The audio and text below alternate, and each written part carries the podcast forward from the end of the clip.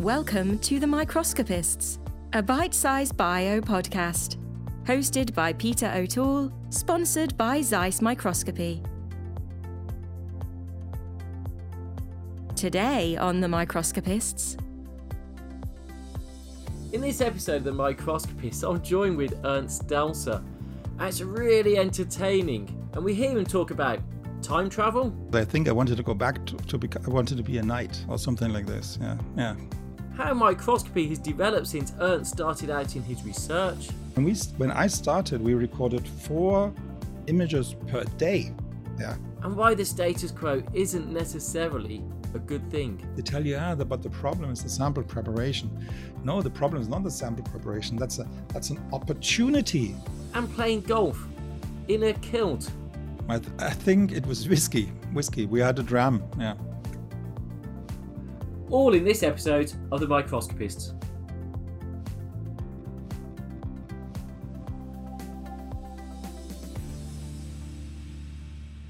Hi, I'm Peter O'Toole, and today on The Microscopists, I'm joined by, uh, joined by Ernst Stelzer from Goethe University in Frankfurt. Ernst, uh, hi, how are you? Hi. Hi, Peter. How are you? No, I'm good, Fine. thank you. Uh, so, where where's the best place to start? Do you know? I think the best place. I've got two places I could start actually. Uh, firstly, my first meeting with you was actually a really important time, a really important moment in my career, uh, and actually quite a few careers. And that was uh, a course at EMBL.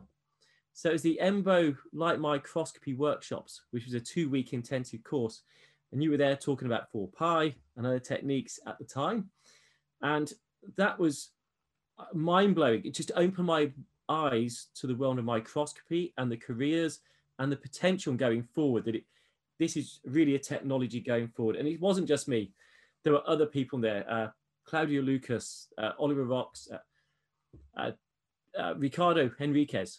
We were all on that course and all Mhm. truly inspired by it. it it was brilliant. So thank you very much i have to say some of the technology you, talked about was quite a high level of physics which i was struggling with during that course and i actually remember coming down at the end of the, the seminar to ask you personal question, questions to explain it and you were really patient and took your time so, I- so i could understand it and, and still understand it thankfully today so thank you very much That's a good start. Yeah. Now I feel much better.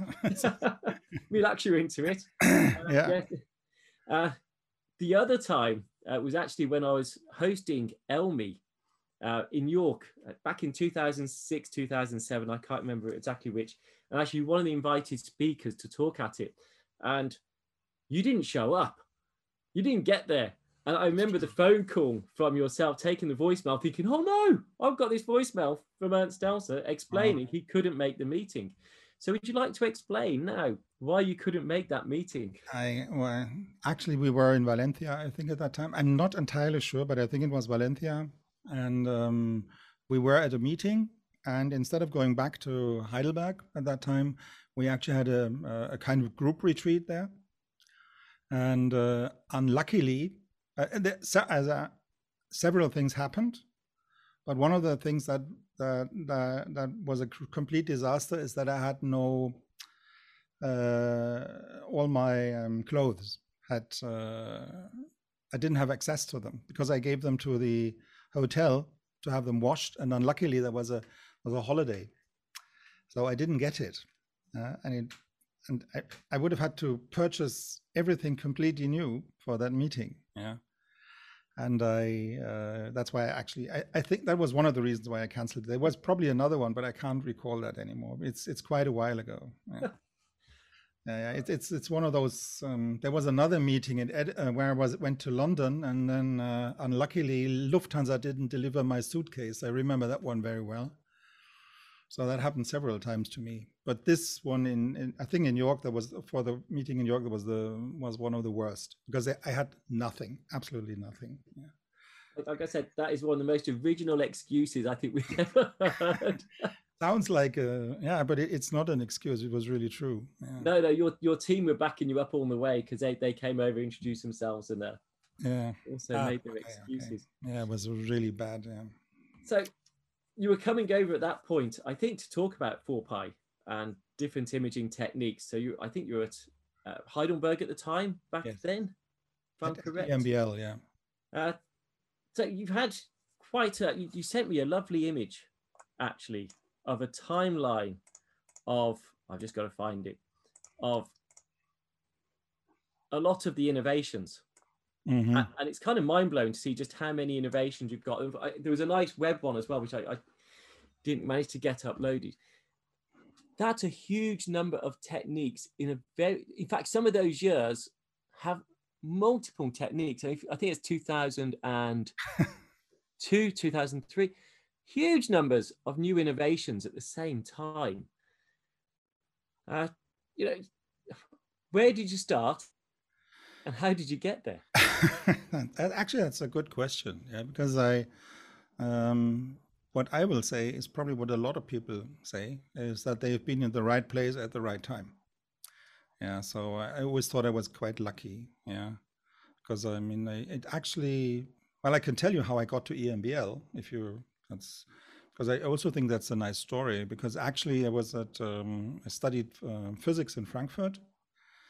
And then I did my um, diploma thesis at the Max Planck Institute for Biophysics, which at that time was located south of the Main, and now it's on on the northern northern side in Frankfurt. Yeah. And uh, I was um, introduced to inverse problems. Yeah. So because we did light scattering, dynamic light scattering, and that is a typical inverse problem, as as all problems in optics are, or many problems in physics.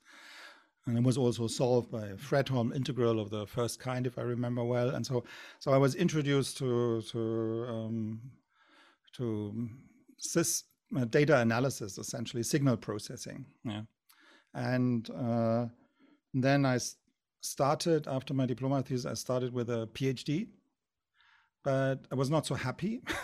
Yeah. And then we collaborated at that time with somebody from EMBL, but I had no clue what EMBL was at that time. And then they just started a PhD program uh, for whatever reason. And uh, then I was I applied for the PhD program. I was invited, and I was among the six first people ever to do a PhD at EMBL. Oh wow! Yeah. So this was near the start of EMBL doing PhDs. Then I, Yes, yeah, I- yeah. I'm not sure every listener or viewer will know what EMBL is still, uh, which is Yeah. a truly awesome, ins- inspirational place. So Ernst, you've worked there, so just describe what EMBL is for people. Well, I can tell you what it was for me and what it was like when I was there. um, and I was there from 83 until about 2011. So that's when I was employed by EMBL. Yeah. and um, well, the abbreviation is European Molecular Biology Laboratory, and it was founded in the 70s, 1970s, as a um, to somehow counter the efforts uh, in the US uh, and in, in Britain uh, in molecular biology. Yeah, so it was somehow the people always regarded it as, as a as a well as a let's say the European answer to Cold Spring Harbor Laboratory, something like this. Yeah. but uh, it's not. It's just half of the truth, of course. Yeah, but but and then the first person, the first director, he was actually the head of MRC at that time. So so whole of EMBL was very British. Let's put it this way. You know, uh, uh, even the even the fonts that were used uh, for the official documents were all the same as those used by MRC at that time. Yeah. So, and they started this graduate program, which was not typical at all for Germany. I mean, we didn't have any graduate programs at that time. Yeah. Yeah, if you did a PhD, you just worked at the lab, and that was completely different. So you were really educated. Uh, basically, we read uh, Alberts uh, for a, a whole year and did also a lot of uh, practicals. I have to say, that was really nice. As a PhD student, was brilliant. Yeah, because you were really in a good good group. Yeah. So it, it is. I, I yeah, so I've, I've been to EMBL. I'm fortunate to visit it many times, and it is a very inspirational place, and, and not so dissimilar maybe to Janelia Farm in some respects, but for the for the biological applications, real science is driving behind it. It's very innovative in itself. Uh, so I presume that's what really enabled you to, as act as a springboard for your career. But I'm I'm going to take you back even further now. So why is it you decided to become physicist?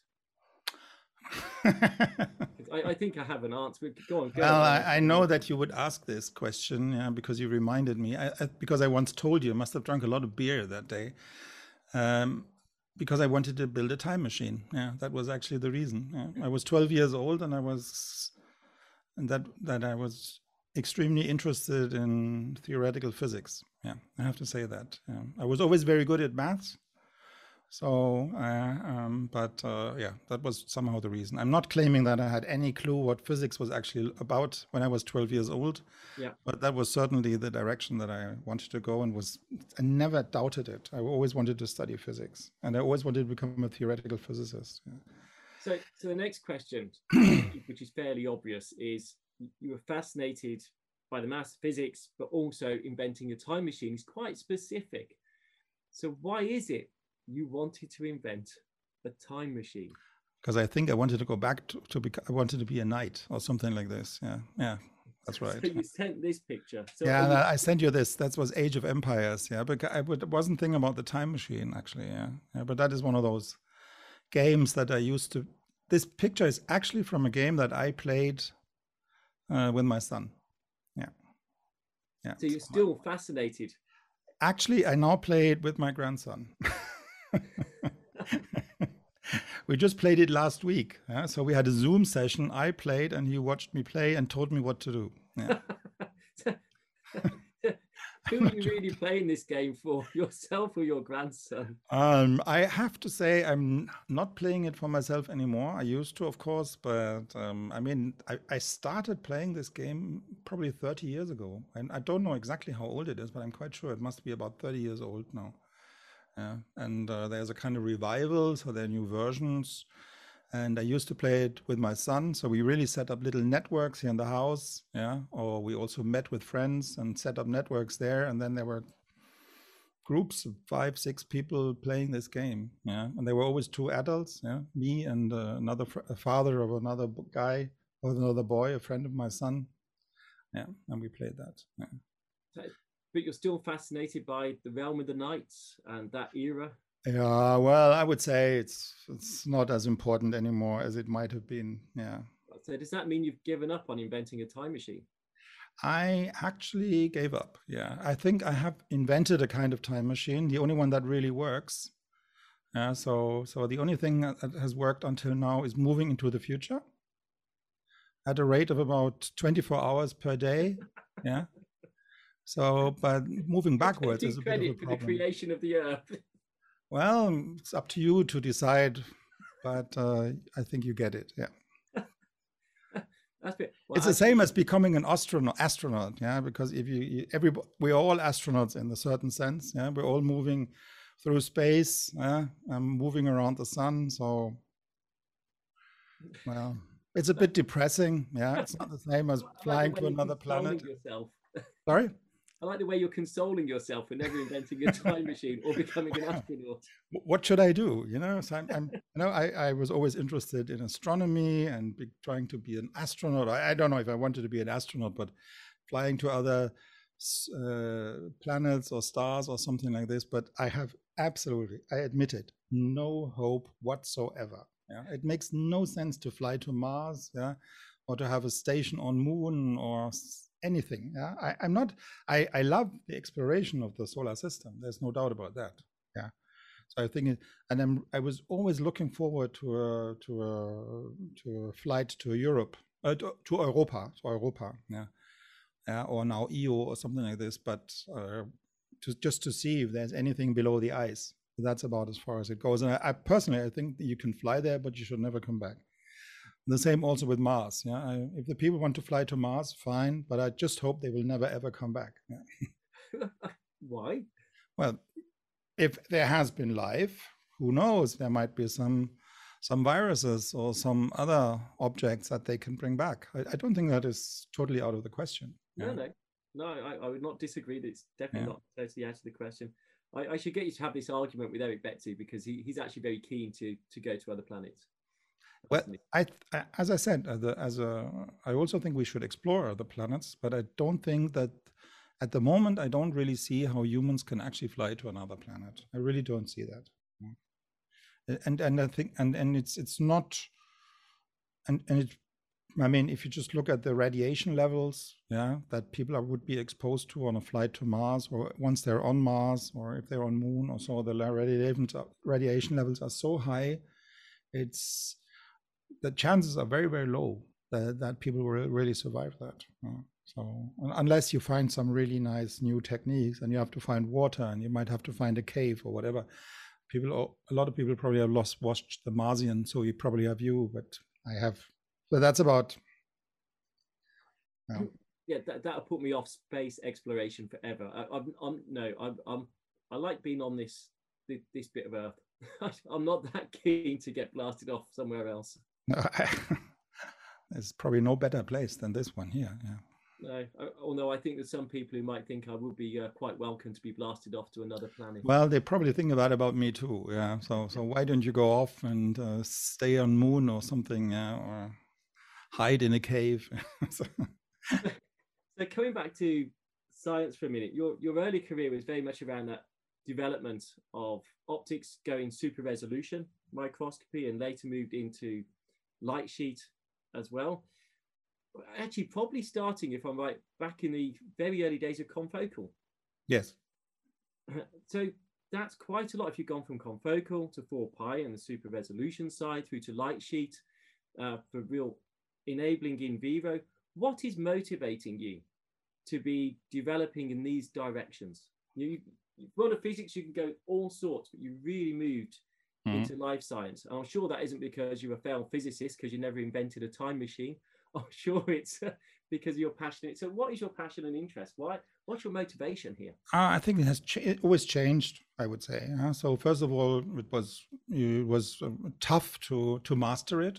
Yeah, I mean, you should not forget um, there are companies out there who've been building optics for hundreds of years, for hundred years, and there are several of them, and they're doing that quite successful. Yeah, so you have to be at least as good as them.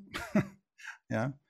Uh, and um, actually, that's something I tell everybody. So, um, a lot of people ask me if they want to build a light sheet microscope. They want to build a light sheet microscope, and I always tell them, why, why don't you build a, a regular fluorescence microscope first and compare the pictures you get with that to those that you get from a conventional system. Yeah, okay. And if you if you're better, okay, then continue. Yeah, because there's nothing you have you have to build all that anyway. In, the, in maybe in a slit different arrangement or so.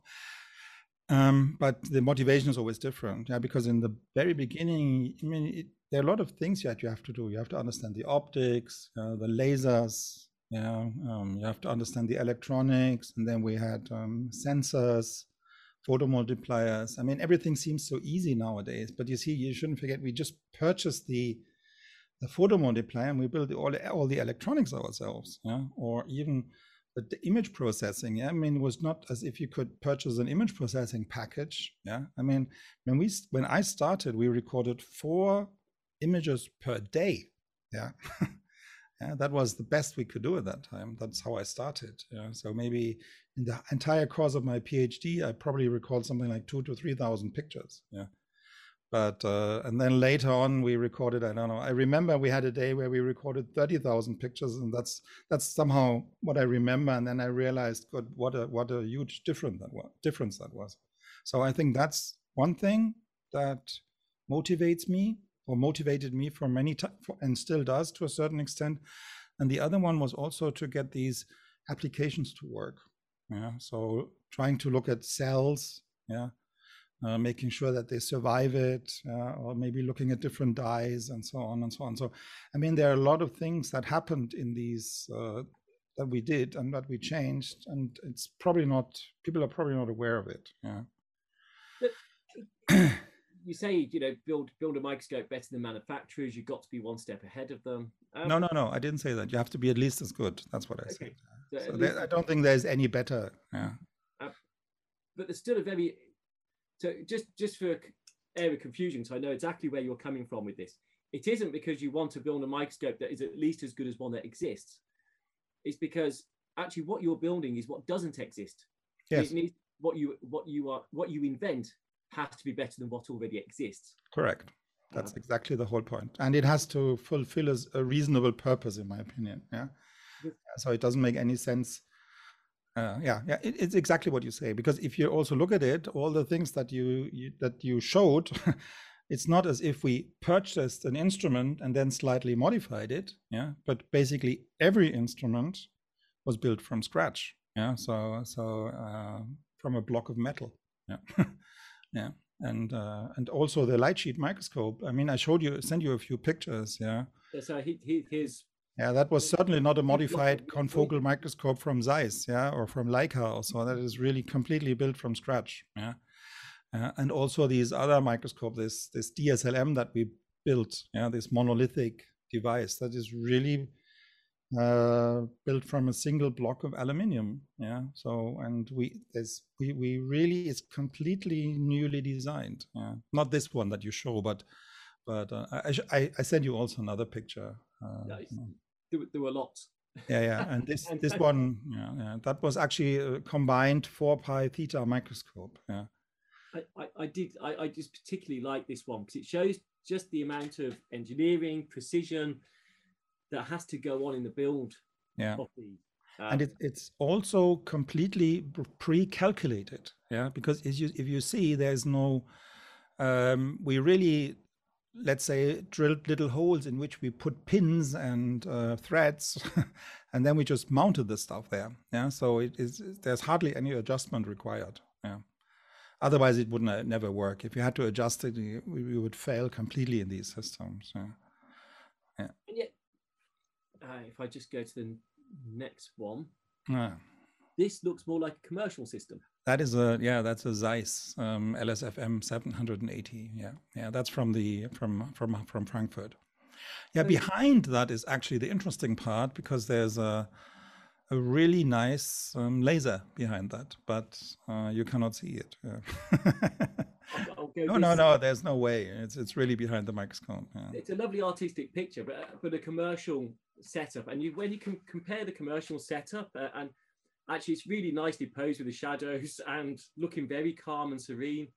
And then we look at a home built, uh, an innovative product. It looks quite scary. And to an end user, as a biologist, you talked about the applications and the importance of applications. This would scare a lot of people off. That so, did scare a lot of people. Let's put it this way. Yeah. So that is not a device which you build in order to do some serious applications. I mean, we looked at uh, mouse embryos in this microscope. Yeah. So um, that's what, what we what, that's what we tried. I'm not saying that we were really successful. If you look carefully on the left hand side, um, you actually see um, a glass fiber, yeah, which was mounted to this uh, stage, yeah, on the left side. Uh, and we attached little objects to that and put that into the um, sample holder inside. That's that's what that's as far as we got with this. Yeah. But but you see, the the idea there was to see can we get any further with 4 pi? Does this theta concept work and all these things? And that's what we managed to do. Yeah but uh, it was absolutely clear that this was had nothing to do with the confocal microscopes. The confocal microscopes that we built at the same time were really addressed. They were they were really used uh, at EMBL. Yeah, I don't think EMBL purchased any commercial confocal until the mid 90s. Yeah. Until then, all the confocal microscopes were built by our group, and we also wrote the software and whatever had to be done at that time. Yeah. Uh, but the importance of so to a couple well actually many of your innovations have been commercialized some of them have been yes, yes, in part or in full uh, in yes. some cases yeah. uh, the importance of that would you like to comment on the importance of you know inventing it and people can copy what you do in their own labs but there's a very big importance to commercializing or, or getting someone like zeiss jpk to take your system and commercialize it so why is that so important? Well, I have to admit, I'm not entirely sure if it's so important. Yeah, I mean, uh, I mean, if if if you work Uh, for a company, I would say patenting is very important. And if you have a good collaboration with a company, and for many years we had a very good collab, very good relationship with Zeiss, and they patented, and then you can be sure that it will actually be used. Yeah.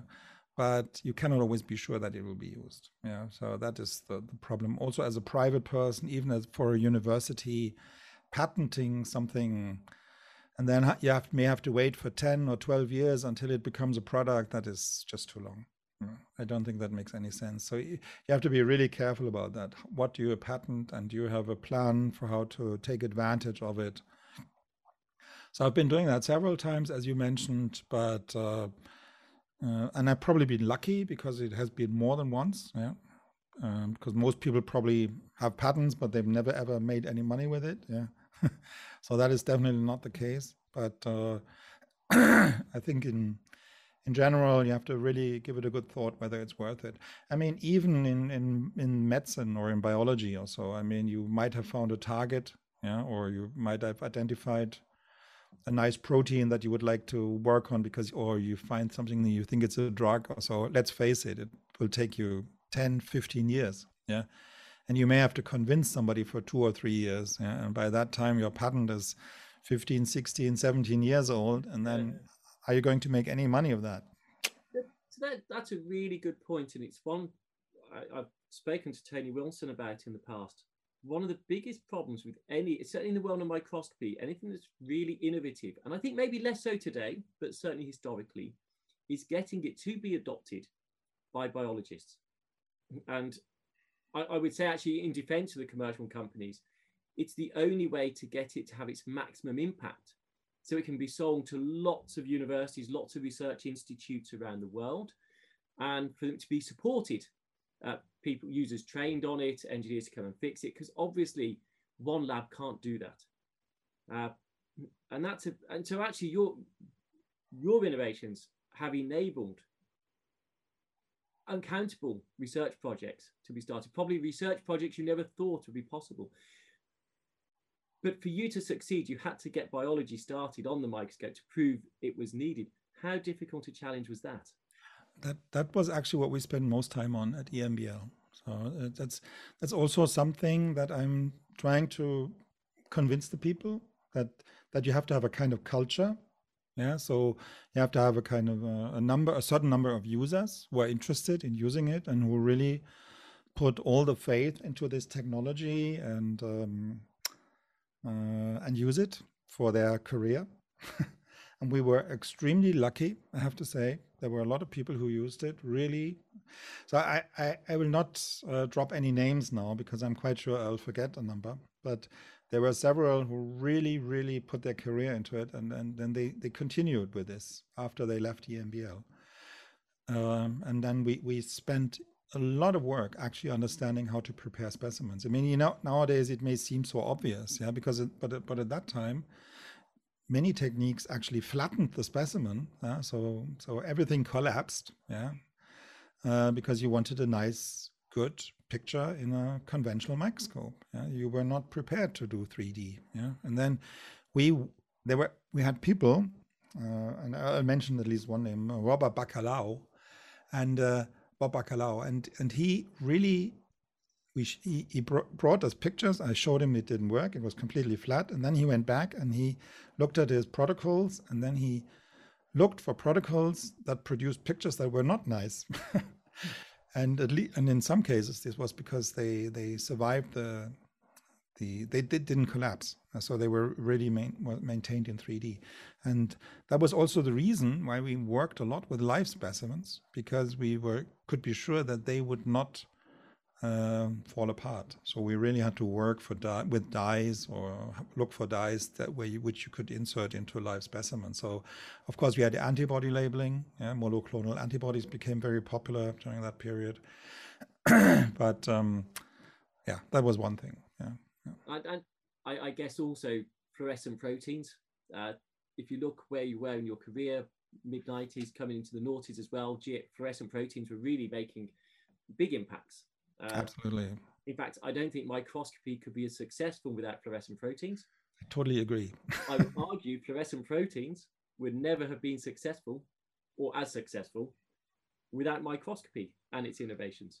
Um, the latter, I'm not entirely sure because I mean, fluorescent proteins are also used in mass spectroscopy and many other uh, techniques. Uh, so I'm not quite sure whether you really would need them there. Um, yeah, not mass spectroscopy, but but but but yeah, but but other the technology certainly. Yeah, yeah. Microscopy where they've had their fundamental enabling aspects to it in Yeah, a yeah, way yeah. that is Yeah, but you see, that's also. I mean, we we started with. Um, I had a PhD student, Jamie White. Yeah, and uh, he actually introduced GFP to EMBL. So so he was in my group. He was a PhD student in my group, and we we contacted Roger Tsien at that time because I mean you couldn't purchase it, and he sent us everything, and we talked to him on the phone several times. Um, and uh, then we used it. We expressed it in bacteria and later on in cells also. Uh, unluckily, not initially in live cells, but uh, we had to fix the cells at that time. But nevertheless, we later on was also in live cells. and um, uh, and I have to say, the, the biologists were not waiting for him, you know.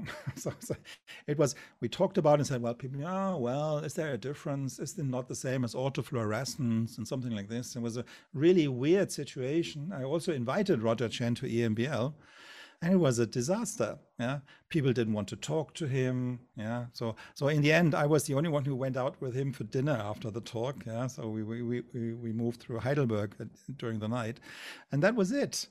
And it was much much later only that people really appreciated it. It's it's. it's, it's I don't know. It, it, it's funny in hindsight, but at that time it was a bit depressing. Yeah. so But I guess that's very so. so obviously, he got his Nobel Prize, uh, Shadow Prize for his work in fluorescent proteins, and just how that's enabled live, live cell imaging really does enable so much. But it's amazing that he equally struggled then to get people to accept his chemistry. You're having people struggling to accept the microscopy approach because it's not a classic put it on a cover slip and image it flat. It's those difficulties that I guess many of the generation coming, the new scientists coming through today will not have appreciated just how much hard work it must have been to get people to accept that the, the light sheet as a concept. Yeah. a big commercial product to, to get fluorescent proteins that you're imaging within it are now commonplace. Exactly. Uh, But at that time, as I said, I mean, we- we're talking about years. Yeah. I mean, also with light sheet microscopy, you're absolutely right. I mean, we're extremely lucky that we had people at EMBL and we had a group that actually tried to express uh, GFP in Drosophila. They were successful. And uh, it was just in the lab next to where our microscope was situated, that room. So we really just had to really go out of the off, out of the lab uh, uh, out of the the yeah out of the lab into another lab ask the person to give us this and then we could put it into the microscope because otherwise we I, I, don't think we would have been successful getting the dyes into the specimens yeah? But but since the specimen itself expressed the gfp we had a 3d label yeah? And that made a huge and the pictures were so much better than the, that than the ones that they could get of course with their confocal microscope. So it was that was I, i'm not telling you it was easy you still had to do a lot of convincing yeah but but i really did that. I mean i really i mean you see i we, we built the instrument and i gave a, a special talk just to internally. I, I really tried to collect a few people and then i told them what we had. And at that time what we there were two techniques that we pushed. And one was um, laser cutters and the other one was light sheet microscopy. And then i really convinced the people and it was on, a, on a personal basis in order to, to invest something into this and one of them was jochen wittbrodt with whom we then published the, the two papers in science in 2004 and 2008 yeah but but he had to be convinced yeah and he- and we had to make sure that at a certain time he would also make an investment in the group. yeah? So he had to invest in a student or a PhD student or in a project or something like this. So it was, yeah, that's it. But it, it didn't happen by itself. Yeah. No, so, so I guess a, a good point. You know, a scientist being a good scientist is one thing, but you have to do so many other aspects to succeed in it. The tenacity, the salesmanship, the the publications demonstrating your science, proving your science to others, and getting others to accept it can be a very difficult task. And as you say, when you look back back in time, it seems daft that anyone would ever have questioned it. But you know, as with most innovations, fluorescence, mi- epifluorescence, I think was questioned at the start. Uh, microscopy was probably questioned way back. I, we can't go back that far to ask those questions very easily. But uh, well, when you invented your time machine, maybe we can go and ask and see just how difficult.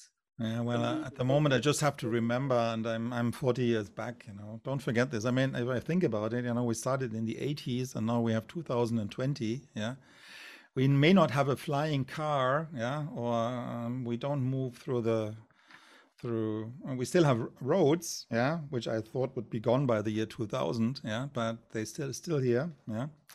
But uh, we have light sheet microscopy yeah yeah, yeah. and we still got deloreans i think. Uh, well, but they they also move forward in time at a speed of 24 hours per day yeah. At 88 miles an hour wasn't it? Was it 88 miles per hour? I think it's even faster actually, because around the sun we're moving at 30 kilometers per second. Yeah, so I'll let your physics work out exactly how far the car, is how fast it depends on the direction of the car. Then, so let's. That's true. Yeah. So you can always add or subtract these 80 kilometers. Yeah, yeah. So or 80 miles. Yeah. Uh, all the challenges in work. What do you do outside of work to relax? What I do outside of work to relax, I have to say, at the moment, I think I do. I work too much. yeah, so I don't relax as much as I, I should. Yeah. But what I like to do it right yeah, there's that's the golf. Yeah. So we I used to do that for quite a while and I still do it with my wife. Yeah. I, I did not notice, and I've only just noticed. You're wearing a skirt. Yes. Well, okay. Strictly speaking, for those who are not actually watching this, a kilt. Uh, it's a kilt, and, and yeah. Drinking lager, beer. No, I, th- I think it was whiskey. Whiskey. We had a dram. Yeah. I, I, I, I second guessed you on that one. So, no, no. Uh, ah, okay. and I, I, just have a a cup of tea. I'm sorry if I. Yeah, no, no. I, I, actually, don't worry. It's, it's actually. It's, I'm not drinking this time of day. It's actually a cold tea. Oh, how boring! Yeah. Sensible though. I think. oh, we, that was a was a fun tournament, and we dressed up as as Scots. Yeah, yeah. Ah, so you were dressing up as Scotsmen. Yes. Well, I'm not a Scotsman, so I had to dress up as a Scotsman. Yeah, and we so purchased how, those kilts. Yeah. How traditional were you wearing the kilt? How traditional? Yeah. Well, we were, we're not experts in kilts. Well, it had to look Scottish to the to the other Germans participating in the tournament. I would say that's as far as we went. Yeah. So, so, so you were properly kitted underneath, and not. We were definitely kidded underneath. Yeah, yeah you have to be careful. So, so what is your handicap? Do you have a handicap? I have a handicap. Yeah, it's about 13, 13.6 or something like this. Yeah, so it's not so bad. Mm. But I'm not, I'm not claiming that I play it every day. So, so and the rules have changed now for calculating the handicap. So, so basically, every game that you play now has to be counted towards your handicap yeah, or against your handicap. Yeah. But you, you're not a golfer. Yeah. Yeah. You're I, not a golfer I, have got a nephew that's a pro golfer that ah. and stuff, but uh, no, I, have watched them play. They're very good. uh, they're incredibly good, actually. Their, their skills, uh, just their vision. They can they can watch someone draw the swing back, and they they'll tell you in your ear, just go, "This is where the ball's going." It's incredible that their their eye for detail. But yeah. personally. I can lay claim that I found nearly as many balls as I lost on the game of golf I played. Wow. But that well, I, I, probably lost more game balls than I ever found, but uh, well, there's no plus. Definitely not. so, what else do you do outside of work to relax? At the moment, I I I, I cycle a lot. So I have a.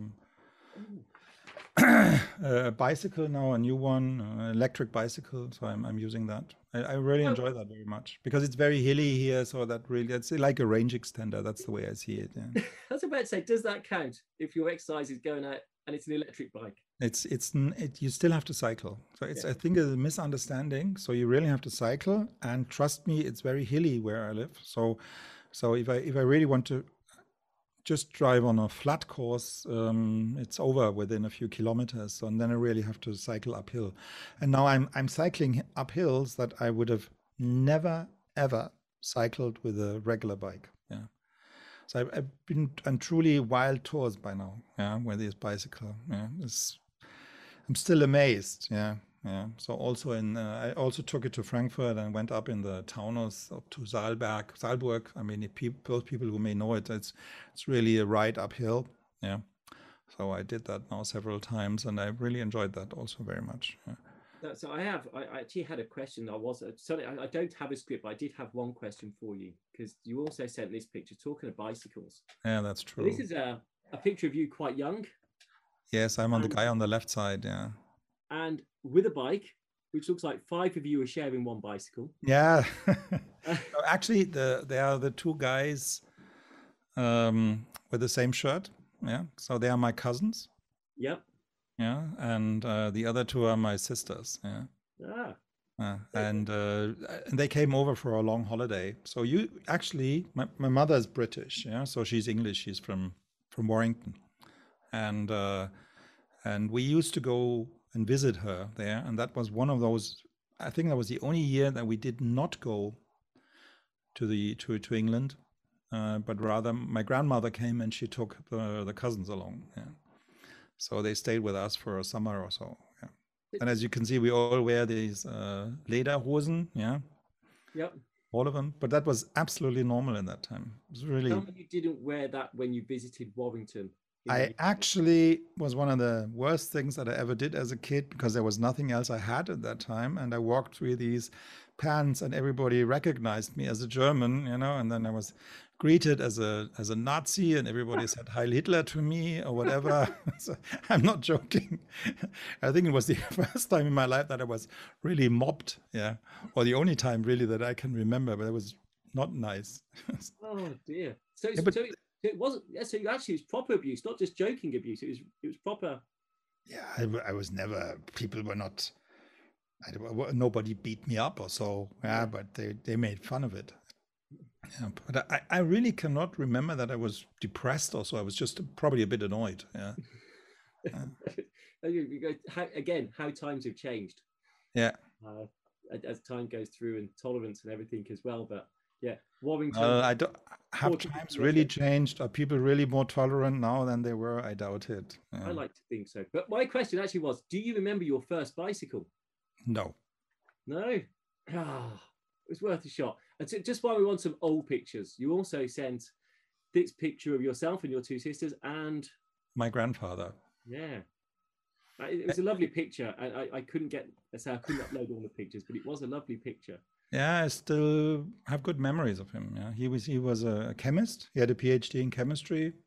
So he was in the First World War, and then he came back, and then he studied chemistry and he also told me about it and he actually took care of me so i have to say I, it was um, a bit tough in a certain sense you know because uh, other kids went at home and i had to go to my grandfather twice a week and he was not satisfied with the homework so he, i had to do much much more homework but in the other on the other hand he really took care of his grandchild and we did all sorts of things he, we talked about chemistry and physics or I even remember that he brought along some Swedish texts and we together tried to translate them, which I still think nowadays was nice.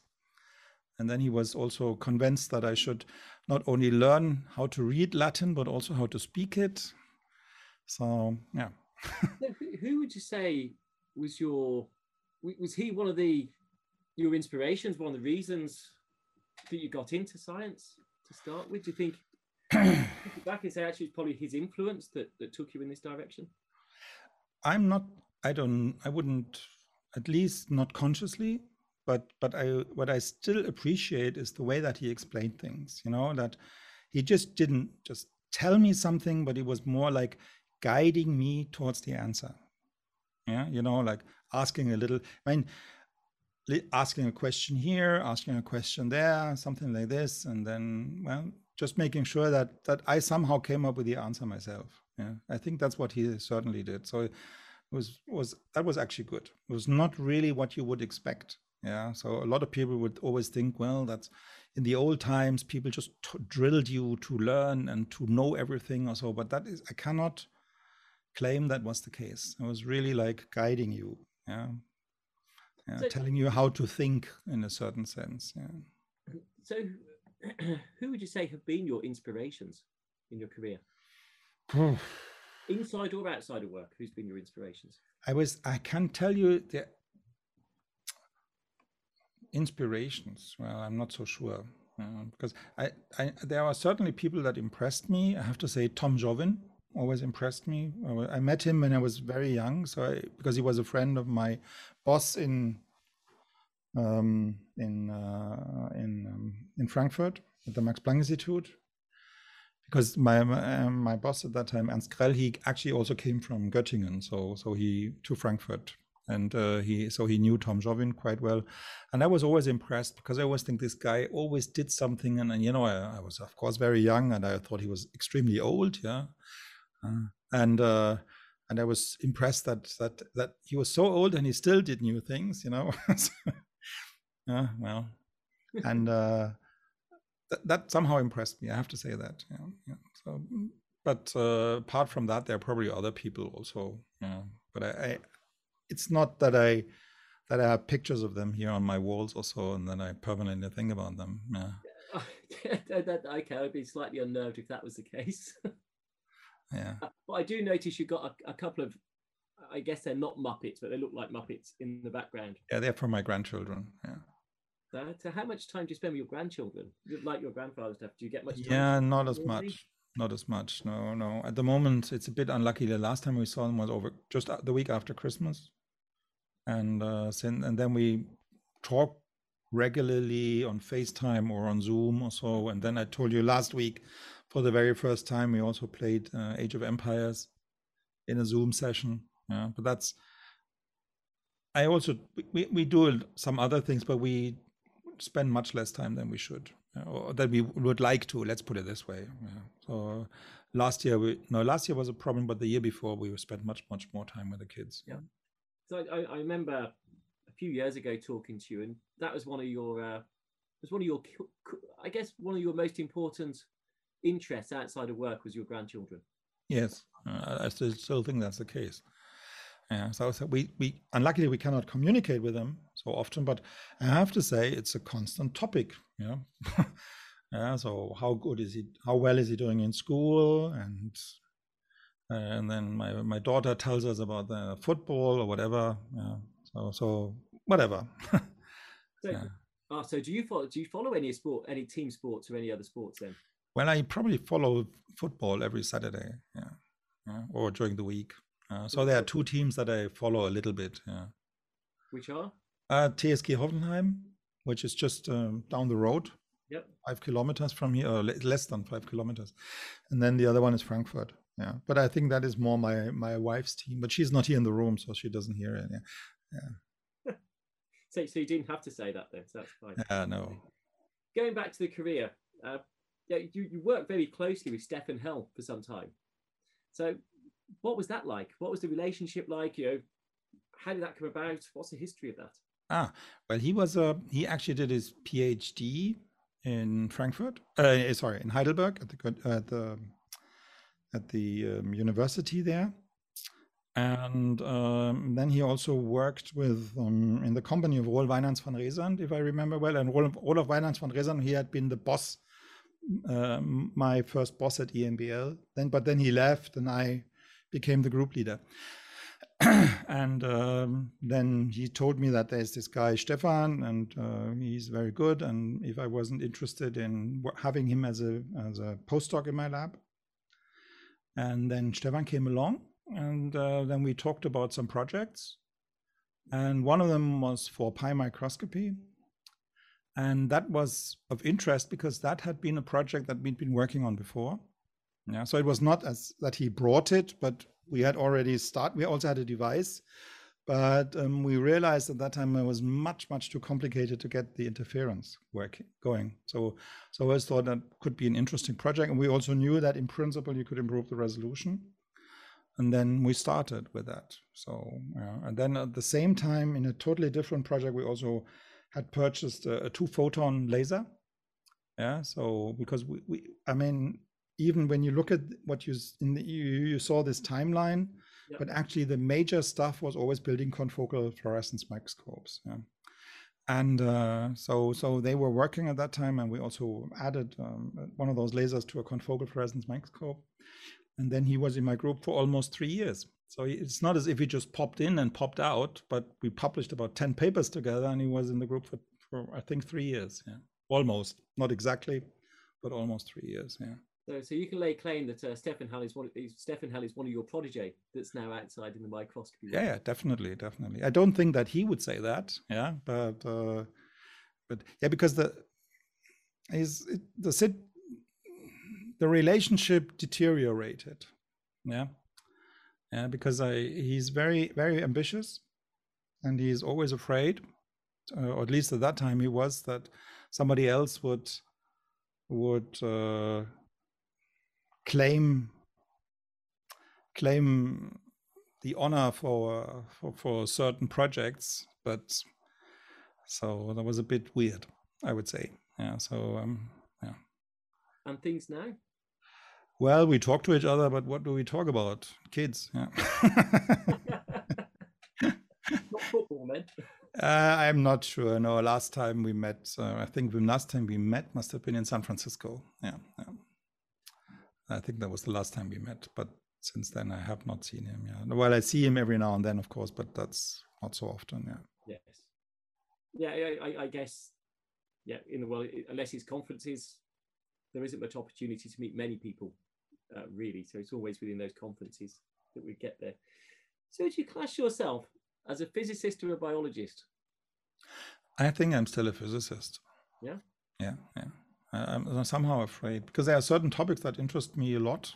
and at the moment, oh, it's definitely try, getting a better understanding for signal to noise and uh, certain aspects. I mean, I have to say, we're doing a lot of biology, of course, yeah, and um, uh, and we're I think we're really deep in biology at the moment, very very deep in in several topics.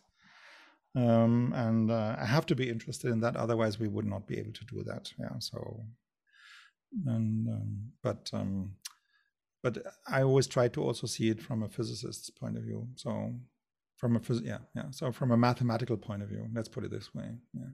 So, throughout your career, what what have you what what at what period have you found the most difficult or challenging time throughout your career? difficult or challenging? I have to. I don't know really because I think it's always the the um, the presence, the, the, present times. These are always the most difficult ones. Yeah, yeah. I, I still also I also think that right now. Yeah. So, but at the moment, I'm more concerned with am I doing the right stuff? Let's put it this way. Yeah, so that, that's a real concern of mine. Yeah, so I do a lot, and I, I work on a lot of things, and I and I'm not trying. I'm not wasting my time. Probably, I'm not playing any games, or uh, also I'm not watching movies. Also, uh, to a large extent. So even if I go on YouTube, I probably watch. I don't know, the latest. Uh, uh, video by Wolfram on Mathematica issues, yeah, or something like that. Yeah. I, am offended you're not watching the microscopist. I so, maybe I'll change. I, I, watch one tomorrow. Yeah. it's not a promise. no, but I always think the present the present time is always the most complicated. Which I think is good to hear actually, because yeah, you've got every reason to be super confident in your work. Uh, you can look back with great honor and pride uh, with what you achieved today, and yet still you're worried that you might be taking a misstep or something that isn't going to be mainstream or as, as, as, as impactful as what you've done before. And I think it's incredible that you still have that that fear, that worry. It's not a fear. It's also, let's say, there's also part of it is also disappointment. Yeah. Yeah. Because I, you know, I'm, you don't get any credit for being right in the past. Yeah. Because I mean, there's something like, you know, uh, I always think there are various stages, and amongst them is that people don't care, yeah, or they tell you it's not important, or it's complete bullshit, or rubbish, or whatever, yeah, and then people accept it, yeah, and there are probably various other stages, and, and in the end, it's their idea. Yeah. so, and if you achieve that, then you know, well, okay, then it must have not been so stupid. And I have experienced this more than once. Yeah. So I'm really surprised by this. Some, you know, and, and there's this saying that uh, uh, success uh, or, or, or uh, failure is an orphan, yeah, but success has many fathers, yeah, yeah. So I'm, and that's a German saying. I'm not quite sure whether you can translate this. As, oh, that translates perfectly. Perfectly, but you get the idea, yeah. So, so in the very beginning, it's just, well, it just changes, and that has happened various times, yeah. And it, and and it's, and there are also some grants which I applied for, which I still think were absolutely brilliant, but they were not funded, yeah and then we we had we we we did it yeah but and which proves us right or me right or whatever yeah but that doesn't help me yeah? I mean what, what am i supposed to do go take the grant and slap it into somebody's face and tell them see it has worked nevertheless although you did not fund me. And this is not has happened several times. And i always think is also a serious problem. If you really want to be ahead of your times then you just have to accept this yeah the fact that people don't understand you or that they don't believe you yeah, or that they don't regard something as important yeah. You know don't forget i mean i you, you mentioned this before. I, I started with confocal fluorescence microscopy but at that time it, it filled the whole room yeah. The laser was huge yeah? yeah and then going to a lab and telling the people ah i think in a few years a confocal microscope will be in every lab yeah. Because i know that for a fact. People said this guy is absolutely crazy. Yeah, we're never going to fit this into this room. But that was not the way that we saw it. Not only me, but many other people too. Yeah, they they realized it was it was just a device, and the same also with light sheet microscopy. Yeah, to don't forget. I mean, I've been, through this several times. Yeah, light sheet microscopy is the same. Yeah, you have, you permanently had to convince the people. They permanently they, even nowadays they tell you ah but the problem is the sample preparation no the problem is not the sample preparation that's a that's an opportunity yeah. You can do it differently. Yeah. You don't have to do it on cover slips for Christ's sake. Yeah. Do it in a natural manner. Yeah. Keep it in keep it in 3D. Maintain it. Yeah. Keep it viable. Yeah. that's that's the way you should see it. But that's not the way that people see it. Yeah. They see it as, well, but all my peers use this and this and they work on that. Yeah. And if you if I now follow your line, well, but then I have to convince my peers, and then of course I have to make all sorts of controls, and end up the same work. And am I going to be able to publish it? Yeah. Okay. So that's it. Yeah. And then you have to overcome this. Yeah. I, I was going to say so, these discussions more than once. Yeah.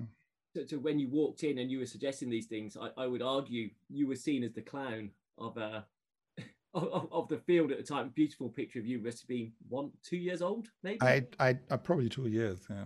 Yeah. I could walk and stand. Yeah. Wonderful picture. But yeah, I guess it was a bit like that. You'd, you'd have felt like the clown saying these absurd things and people weren't listening. Uh, and yet you were proven right. I'm not at the end. Don't don't. I'm not telling you that everything was right, but I, I think in general I, I was quite right. Yeah, yeah. Uh, but the other thing was quite interesting. There was two things. One is the failure of getting a grant and just accepting that some grants that you know or you feel fundamentally are good and are right that, that aren't successful for, for whatever reason. In some cases, just because there's other ideas and that panel thought it was better at the time and, and it doesn't get pushed. So you keep going at it and you will get the funding. If it's going to be right, you'll get there. But you also mentioned how the academics were risk averse. But of course, they're scared that if they try to adopt a new technology with new labeling processes, it's going to take time. And that time means they're going to publish not as quickly, and it might not work. It's a gamble. And if it doesn't work, they've lost a year, two years, maybe even three years of not being able to publish, which means getting their next grant is more difficult. And I think that's an academic. I, it's hard it's hard to describe it's a very it's high risk stakes your career can can can go very rapidly if you do, if you're not always succeeding and maybe that's a problem with the way the academic community works uh, um, uh, that's what I think. Uh, we, we, are missing a lot of opportunities because a lot of people don't take any risks. Yeah. But those who do take the risk, if it succeeds, uh, we, we, you don't know about all those people who failed. Yeah? Yeah. they take a risk and they fail. I mean, whom do we know? Yeah, I mean, you you go to an American lab and you see ten postdocs. So how many of them are you going to see five years later? Yeah, maybe one. And the other nine, what do they do? Do they drive a taxi or whatever? I often wonder where they are. You know. So- I- I think for those listening, it is a difficult world, but it's a world you can succeed in. I think you do have you do have to have a lot of tenacity. You have to keep going at it and determination, uh, and you have to respin things. I'm sure with the grants that were not successful, but you eventually succeeded. You must have you must have sold it in a slightly different way next time to get that funding. Yeah, well, uh, I'm the la- I'm probably the last person who can seriously complain about grants. I mean, I, I mean, also here in, in Frankfurt. Yeah. So I mean, I got we got so much money. Yeah, and I think I really think we took we used it we spent it very well. Yeah, and. Uh, but um, there was a kind of basic funding. Yeah, so I did not have to go to somebody to somebody's lab and tell them that I had uh, invented this fantastic microscope and we can now look at bugs in a completely different way. So I didn't have to convince a biologist or a physicist or an engineer. Yeah, I just did what I thought was right. Yeah, yeah, and um, so that of course helps. Yeah, I, and I'm actually convinced that it is absolutely essential. that's that's what I'm afraid of. You know that in the end, that's the only way you can really do science. Yeah. Yeah, if you permanently have to work and wait, I mean, Janelia Farm is exactly is more or less following this. Yeah, yeah, no grants. If you have a good idea, you go to your boss and he says, "Well, I will give you so and so much money." And that was it was EMBL like. EMBL was like, you know, I said, "Well, I have this nice idea, but I need somebody," and I found somebody. Uh, yeah, I went to to Lennart Philipson, who was a PhD uh, director at that time, and he would say, "Well." okay, I think that's a good idea. And by the time you went back to your lab, he had already told the HR department to to employ this person. Yeah. Or even I remember when we purchased the first laser, which at that time was also around 100, uh, uh, two photon laser was around 150,000 euro uh, D mark at that time. Yeah, I mean, you just went there, talked to him. You didn't write any text. Yeah, you tried, you talk, you told him what was possible, and he said, "Okay, do it." And then, yeah, and and and then you move ahead quickly. Yeah, and the others they apply for the laser, and then it takes them two years, and then they and by that time we had already published. Yeah, And, maybe we'll see the times change, and and more of those type of facilities, uh, institutes, come forward I have no hope. I'd be very surprised, and unless you find a private person who funds your your research, then maybe you can do that, but not with public money. Yeah, they're all, and the, the administration is is increasing and increasing and increasing. It's it's worse and worse and worse. Yeah, I mean, in the past, you just did your work, you went home, or you stayed in the lab for the night, and now you have to keep a timesheet. Yeah, and the timesheet is maybe only valid from eight o'clock in the morning until uh, I don't know seven or six o'clock in the evening. Yeah, because um, if you if you stay there longer, then you are not following all the rules, whatever. so, so let's be honest. Do you really stick to those hours? to which hours? Yeah, precisely. Yeah, but I, but I, I'm I'm just saying that you have a timesheet which does not allow you does not allow you maybe to enter a different time or so. I, I'm maybe I'm exaggerating this, but you get the idea. Yeah, yeah, yeah. So people expect you to to work office hours, and they, yeah, it, it's it's not just the office hours. It, it's the ability to be innovative and risky within and, and not jeopardize your career because it's only three years worth of funding. You know, EMBL, uh, Janelia, you have longer term positions there, which gives you chance to be more risky uh, over that time because something will succeed if you're good. Something will succeed over that time frame, and I think that's that's a model that's really good and one that hopefully will be mirrored in more places. So as you say, we need people who've got the funds to invest because it's often not from government funds. It's got to come from private sources. yes, And there are there is real opportunity for people to make an impact there, uh, just like Janelia uh, as one very good example. So we have actually been speaking, I think, for an hour. So I have to ask some quick questions. I always do. What do you drink, coffee or tea? tea. Uh, actually, I do both, but in the mornings it's always tea. Yeah, well, yeah, cold tea. I'm not Cold- sure I like no, it. no, no, I, I don't drink iced tea or something like this. No, Beer or wine? actually both. Yeah, depends on the Depends, I would say, on the on the how on the yeah on the season. Yeah. Red or white wine? Probably also both. Whiskey or gin? This is an obvious answer. Actually, also both. no, we, I always have a bottle of gin here. Yeah. I, I, think your virtual background is probably just hiding a whole drinks cabinet of all sorts of things. Uh, we we always have about seven different um, whiskies. Yeah. Yeah. So, and I, I, think you mentioned you do not watch much TV. Uh, so, would you rather read a book or watch TV to to chill out? Um, again, I would probably do both. Yeah. So it so depends. What, so on TV, what what sort of TV do you watch?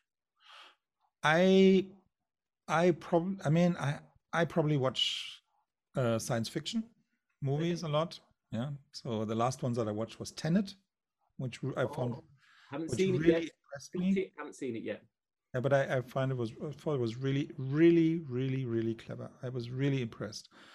And then the other one that I just watched at the moment is on Amazon. It's um, The Expanse. Mm-hmm. Yeah, but it's more from because I'm desperate. There's nothing better. That's about as far as it goes. Yeah. And and because I, I, I am looking at the clock here, I'm sorry. Uh, I've got to ask, what is your best science joke? My best science joke. I, I have to say the only one that I remember is um, is uh, the one that Ernst Ludwig Florin once told me. It was, and I think the, he brought it from Munich at that time, and that was something like, um, "What does a biophy- when a biophysicist uh, talks to a physicist, he talks about biology, and when he talks to a biologist, he talks about physics. And what to do two biologists, uh, biophysicists talk about? Women." Yeah. So.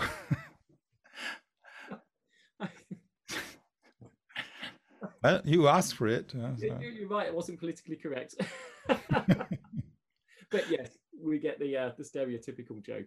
you get the stereotypical joke, because we never knew any any female biophysicists at that time. Let's face it. Yeah. Yeah, and and thank goodness times have changed on that front. Uh, that's that's the politically correct statement. Yeah. yeah. Why? Thank you. Yeah. But it is, and you just got to go back. I mean, Petra Schwille is, is truly inspirational. Uh, and actually, Petra was on that same teaching on the same course as yourself uh, back at uh, EMBL back in 2002. and you still remember the year, so I, I, wouldn't have known that. Yeah. You know, I've just gone wrong. It's 2001. It's when my son was born. Uh, because I, I, I mean, I've, I've been doing these courses. I think the first course we ever did was in 1988. I'm not quite sure. Yeah, of course I made It was truly inspirational. Yeah, like, yeah. It was, it was, I had it gave me so much and it showed me where where my career should go. Nice. I'm, um, yeah, I'm pleased to hear that. Really. Yeah. So it was brilliant. Anyway, on that note, Ernst, thank you very much for being so honest and open. Uh, it's been great to catch up with you. Uh, this whole podcast series was actually thanks to a chat with yourself over coffee. Uh, at ELMI in Dublin and also uh, with Scott Fraser and just listening to inventing time machines and things like that. I think it's just great for people to hear about the science, the scientists behind the science, if that makes sense. Uh-huh. Uh, and and you have you've been brilliantly entertaining. So, uh, thank you very much. Okay, okay. I, will I'll probably not watch it for another year or so because uh, I'm well yeah, I don't enjoy watching myself on these movies. I have to say, or in these interviews. Sorry, but uh, sorry. I wouldn't call it a movie. Yeah, not a movie. Yeah, but you know what? Uh, on a on a I don't know what is it? It's a movie in a certain sense, or what used to be a movie, maybe. Yeah. yeah. Something's moving at least. Yeah. Okay. Ernst, thank you very much. Thank you all very much. Yeah. Bye bye. Thank you for listening to the Microscopists a bite sized bio podcast sponsored by Zeiss Microscopy. To view all audio and video recordings from this series, please visit bitesizebio.com forward slash the dash microscopists.